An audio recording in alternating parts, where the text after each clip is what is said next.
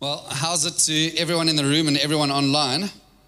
I wonder how many people would, yes, like, no, Darcy.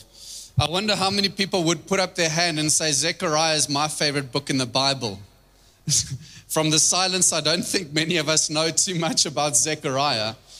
But we, I feel very convinced about these minor prophets that we're preaching through this year. I feel very convinced God is going to speak to us through this. And very important is this prophet Zechariah. His name means God remembers.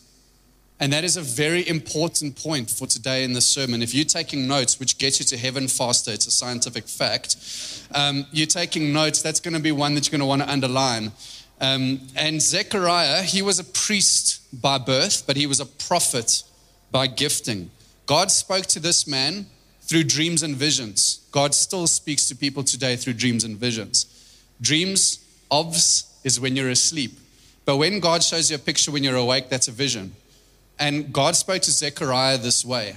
And these visions that he gets are so important that God records them here, a series of prophetic dramas in his book of Zechariah.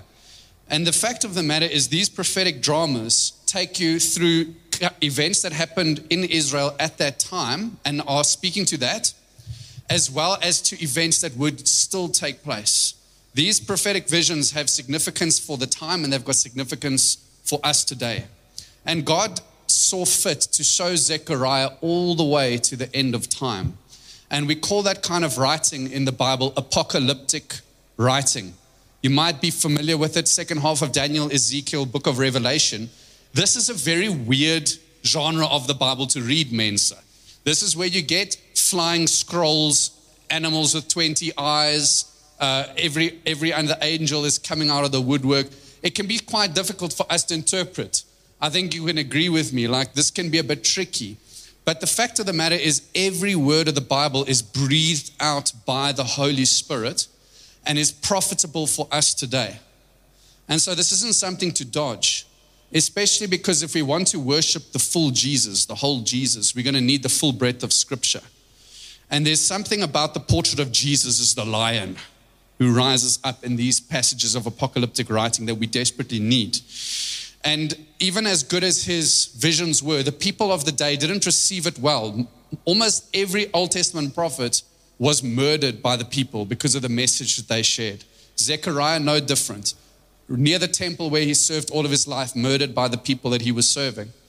But God remembers. And his prophecies are held here and recounted in the New Testament. By one estimate, about 67 times his verses are quoted or echoed. This is a big boy in prophetic. And his, his references are mostly in the Gospels and in the book of Revelation. The reason for that is that Zechariah's message is that God's kingdom is coming down. At that time, when they were a city in ruins, and the prophet Haggai was saying, Guys, we need to rebuild this place of Jerusalem. God spoke to Zechariah in visions, and he said, Zechariah, there will be a day that I myself will come and I will make a new Jerusalem, for my kingdom is coming. And that is the context of this incredible vision in Zechariah chapter 2. So why don't you turn there um, in your devices or in your Bibles? It'll come up behind me. Zechariah chapter 2, it's called The Man with a Measuring Line, a vision from God. It says, I lifted my eyes and saw, and behold, a man with a measuring line in his hand. Then I said, Where are you going? And he said to me, To measure Jerusalem, to see what is its width and its length. And behold, an angel who talked with me came forward, and another angel came forward to meet him and said to him, Run and say to that young man that Jerusalem shall be inhabited as villages without walls because of the multitude of people and livestock in it. And I will be to her a wall of fire all around, declares the Lord. And I will be the glory in her midst. Up, up, flee from the land of the north, declares the Lord, for I have spread you abroad as the four winds of the heavens, declares the Lord. Up, escape to Zion, you who dwell in the daughter of Babylon. For thus says the Lord of hosts, after his glory sent me to the nations who plundered you. Because he who touches you touches the apple of his eye. Behold, I will shake my hand over them, and they shall become plunder for those who serve them. And then you will know that the Lord of hosts has sent me. Sing and rejoice, O daughter of Zion, for behold, I come, and I will dwell in your midst, declares the Lord. And many nations shall join themselves to the Lord in that day, and they shall be my people. And I will dwell in your midst, and you shall know that the Lord of hosts has sent me to you. The Lord will inherit Judah as his portion in the Holy Land and will again choose Jerusalem. So be silent, all flesh, before the Lord, for he has roused himself from his holy dwelling. It's a powerful vision, and I see three things in it for our three points for today a city with no walls, a love with no limits, and a promise no one expected. A city with no walls, a love with no limits, and a promise no one expected. Now, the first most basic thing is the city with no walls. Now, the basic premise of this whole thing is that a dude is going to survey the dimensions of Jerusalem. We see that in verse 2. Where are you going, dude? To measure Jerusalem, to see what is its width and what is its length. You see, it was a city in ruins, and this rebuilding process and this surveying was about to be the dawn of a new hope for these people. It was about to stand for the new thing that God is going to do for this destroyed nation. Yet we see this surprising turn of events in verse 4. Run and say to that surveyor guy that Jerusalem shall be inhabited as a village without walls. Strange, because in that day, the only reason a city wouldn't have walls is because it's a city in ruins. To not have walls is to leave yourself open to plunder. It's almost like living in like downtown Jozi and not even having a front door and anybody could come in.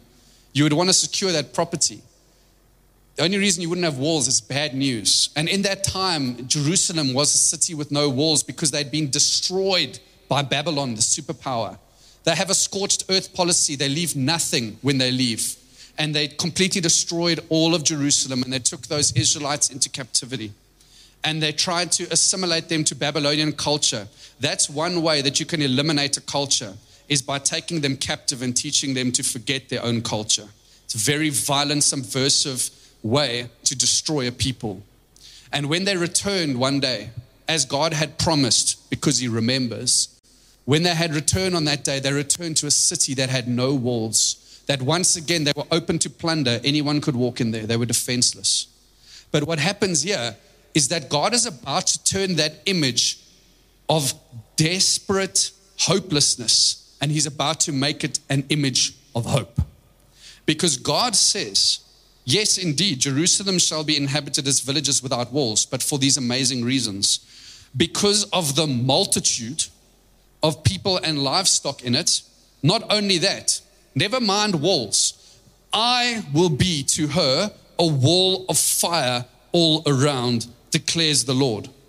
There will come a day, Jerusalem, where your confidence and security and hope will not rest in the thickness of the walls that you have constructed, because there will come a day when you don't require walls whatsoever, because I will be a wall of fire all around you, declares the Lord. The lack of walls, which once was an image that meant weakness, God is going to flip into total strength. In God's weakness, his perfection comes out. His power is made perfect in our weakness. God really is after being a supernaturally secure city, supernatural abundance, a ring of fire keeping the inhabitants safe, destroying all enemies, declares the Lord. That word declares the Lord. Naum Hashem means God is making a promise. And when God makes a promise, that promise comes to pass because the Lord remembers. And there will be this wall of fire in fact, the walls need to come down. I mean, the walls are a hindrance to the prosperity God wants to bring to the city because of the multitude of people and livestock in it. The, the walls are not going to help because you can't contain the fullness of life, the fullness of hope, the fullness of abundance that God has for this city. The walls actually, if anything, need to come down in order for God to do the thing which He purposes as I was preaching that, I was thinking about my own life and it was dawning on me. I don't know in which area you feel insecure, out of control, totally anxious, where do you feel like a city without walls? Where do you feel tempted that you need to try and protect yourself? I wonder if this part of Zechariah is getting through like it was getting through to me during the week that no amount of building can actually make us secure. If anything, the walls need to come down in order for God to be our strength. What if the love of God was so vivid to me and to you that it was a wall of fire all around us? What if we were leaning in totally on God to bring us that security? That there's no need to build, there's no need to hide or try and cover ourselves up. Because God says, Surrender to me, and I will be a wall of fire all around. There's an exchange that happens with Jesus. The fact that he left security, he left the riches of heaven in order to be born as a fragile, vulnerable baby that could be dropped on the ground. And he was wounded he was trampled on. He came into the ruins of our lives, of our mess, and was destroyed, plundered, so that through Jesus we can be restored supernaturally. So that through Jesus we find the, us in this place where we're wrapped in the arms of love, surrounded by a ring of fire, declares the Lord. It's an awesome promise. And it's very spiritual, what I just said, but I had a more silly question, a more down to earth question, really. It was this detail that says, because of the multitude of people and livestock in it. Now, this is very strange, Mensa, because this is a picture of the New Jerusalem. Ne? God has come down, He's the glory in their midst. This is speaking to that second coming era. And yet, what we do see is lots of cows in heaven. Now, this got me on such a tangent, guys. I was in the office saying, Dunks, did you know about the many cows that will be in heaven? And as Laura walked in the office, are you aware of the multitude of goats that will be there on that day? Um, this really got me on such a tangent. Apparently, if anyone here works in the dairy industry, you've made a long term investment. A very long term investment. You're thinking ahead like Sanlam there. Um, but you know, you've heard the debate about dogs and cats in heaven, but I say unto you, there will be herdable animals in heaven. So I think we should actually exchange those cats and dogs for goats. It's probably a better move because they get through the pearly gates. I don't know why they get the, the nod, but God's like, that's right, bring the goat. Um, so I go and I pray to God. I'm like, Lord, pardon me. I know you've got more important things on your plate, but I would like to inquire regarding these livestock in heaven. And God leads me to this commentary. It says that in that day, when they had no temple, the thing that the people of Israel longed for was for there to be a temple again so that they could sacrifice and show an offering to their God. To show them, you have done this great thing for us. What can we do to show you how much we love you? They wanted to have this offering. They really desire to worship God. This picture in the scripture of the multitude of livestock is that there's a multitude of people in this day who will be in the New Jerusalem and there will be a big sense of worshiping God with all that we have. It's a city of worship because the King of Zion is there. We read that in verse 7 Up, escape to Zion, you who dwell in the daughter of Babylon. That word up is a device in the minor prophets that says, pay attention, up pay attention. God is about to say something important. And he says, all of you guys that are coining it in the greater Babylonian region and you haven't come back to Jerusalem, come back home. Come back to God's city because God's holy city, Jerusalem, remains the capital of God's plans for this world. It's not going to be New York, London, Moscow, or whatever superpowers are coming in the future. What God's going to be doing in the future of this earth is going to revolve around the royal city of Jerusalem, of Zion. There's a word that we see here escape to Zion you who dwell in the daughter of Babylon. We're not too sure about that word, except we know about Zionists. But this is what Zion actually means it refers to the kingdom of God and his heavenly city. So he is speaking here to a people that have a kingdom hope and that believe in the fulfillment of prophetic truth uttered by God. That people that agree and put their stamp that God remembers what he says comes to pass. Come back to Zion because I have plans for this city Because when God says something, He remembers it comes to pass. And so we have a sure hope and an expectation that even us people who've never even been to Jerusalem, one day we will be in the New Jerusalem, in a city with no walls, with absolute worship, with a wall of fire all around. That's the first thing we see in this vision. The second thing I see is a love with no limits. Verse 8 says, For thus says the Lord of hosts, after his glory sent me to the nations who plundered you. For he who touches you, God's child, for he who touches you touches the apple of his eye. Now, that's a strange phrase in English. I don't know who came up with it. It'll be apple of an eye. But um, even in, as I was reading it, I was like, are you expecting me to believe that in ancient Hebrew, in the Middle Eastern ancient Hebrew, they used the expression apple of my eye? So I went and I looked it up in the Hebrew. And the experts say you could render the sentence the opening of my eye, the pupil of my eye. That would make the sentence whoever touches you, God's child, is touching the opening of my eye. What's the interpretation?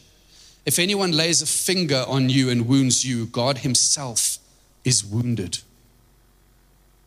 This is a love with no limits. The fact is, when you are suffering, God says, I am wounded in my most vulnerable place when you're hurting. He jealously watches over people's conduct towards you because when you hurt, he, he's hurt himself. You are his most dear and tender part. Isn't that crazy to think about the all powerful, eternal God is hurt by things that are happening to us? Reformer John Calvin says since they, this is us, Mensa, since they bear the image of God engraven on them, he deems himself violated in their person. This means no one can be injurious to his brother without wounding God himself. It also means when you wounded, God feels that pain. He's a heavenly father. He can't watch his kids go on hurting without feeling hurt himself. If you are in that place where you say, I'm not convinced God loves me, or I am convinced God loves me, but not a lot, this scripture is telling us you have no idea because this is a love without limits. He gets hurt when we get hurt. And verse 8 and 9 tells us those nations that have been hurting Israel, that he's been personally, God, afflicted by that suffering. And he says that there will be judgment upon those nations because you can't have a God of love who isn't a God of justice. It's empty words to hear about a God of love who will not set things right, who will not set right justice and make the oppressors taste what they have done. He doesn't care for the vulnerable if he's not a God of justice. So, verse 8 and 9 tells us because he's a God of love, there will be a reckoning for the people who have been oppressing God's people. But here's the plot twist this is why it's a love beyond limits like 2.0. Because there's a huge plot twist in verse 11, which says, Sing and rejoice and be glad. Why? Because many nations shall join themselves to the Lord on that day, and they shall be my people. This is crazy because those same nations that plundered and pillaged and raped Israel are going to be the ones that are joined to the Lord on that day. So, what we see is a love of God that isn't just for the innocent sufferer, but is also for the guilty oppressor. This is a love without limits, that it won't just heal the innocent sufferer, but will turn the hearts of the guilty oppressor towards God. That is very good news for people like me who are not innocent.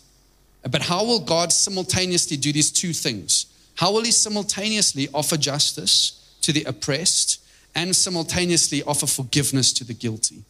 It says in verse 10 that God must come down. That for people guilty like myself, salvation can't be found within us. We can't be woke and enlightened and now saved. But salvation must come from an outside source, it must come down. And it's going to cost.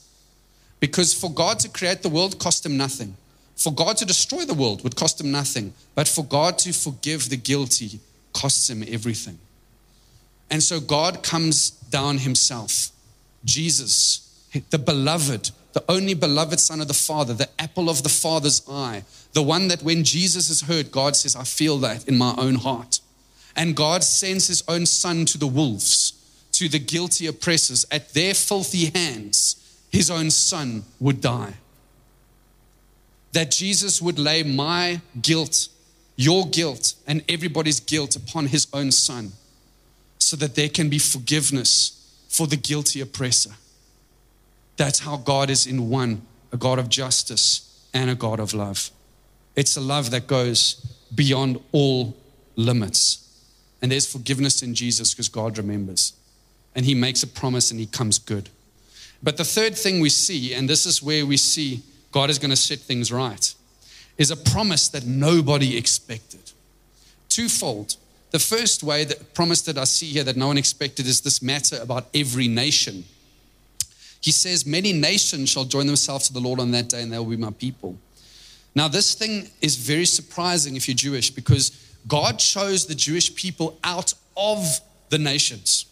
God chose one nation through Abraham out of the nations, the rest discarded, one chosen.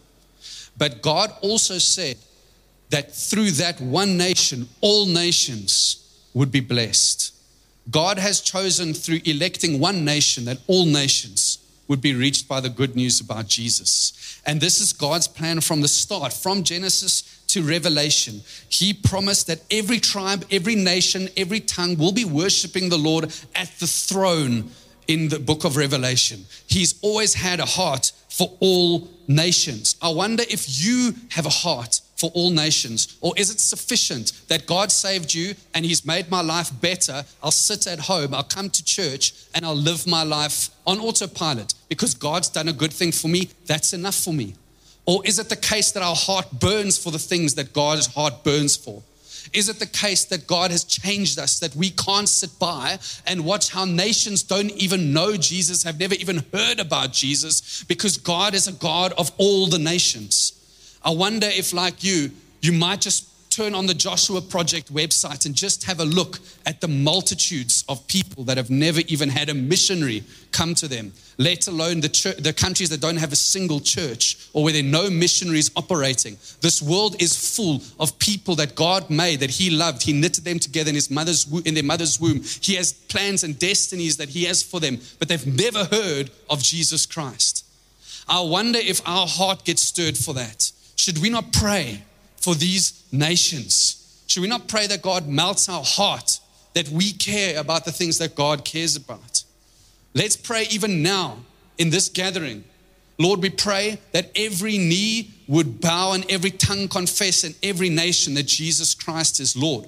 Lord, you said you are the Lord of all the nations, not just some nations. Lord, we pray, let your gospel sweep through all those nations. Lord, we're praying for every unreached people group, man, woman, that you have died to save. You bled on the cross for them. Lord, I am praying that you stir up missionaries to get up out of church seats and go to these unreached people groups. Lord, I'm praying that you will stir up the laborers because the laborers are few to go into the harvest of the persecuted nations. That those places where there's bloodshed for Christians, that people will say, That's my place where I need to go. Lord, I'm praying for strong churches in persecuted nations. I'm praying, praying for churches, strong pastors in Russia, in China, in unreached people groups as well. Lord, we're praying for that. Also, pray for Thailand right now, that wonderful country that you made, Lord. I'm praying for those people to be swept up by the good news of Jesus. Just like their neighbors, the Philippines, where they had a revival, do it again in Thailand, we pray. And Lord, do it with all of those Pacific islands. We are putting them before you today on the map. We say, Lord, have your way and make those islands a launching pad to save the whole Pacific rim of Asia. Let that be your new hub, Lord. Let that be where Christians pump out. Let that be where people find Jesus and get to know Jesus. Let it be that's the story of Asia. We pray that in the name of Jesus. Amen. That's the one thing that's unexpected that God promised every nation. But not just that, he also promised one king. He says, Sing and rejoice, O daughter of Zion, for behold, I come. The I is Jesus Christ. And he ascended to heaven, but he's coming again. And he said, I am the king of Zion. What is Zion? It's the kingdom of God, the new Jerusalem.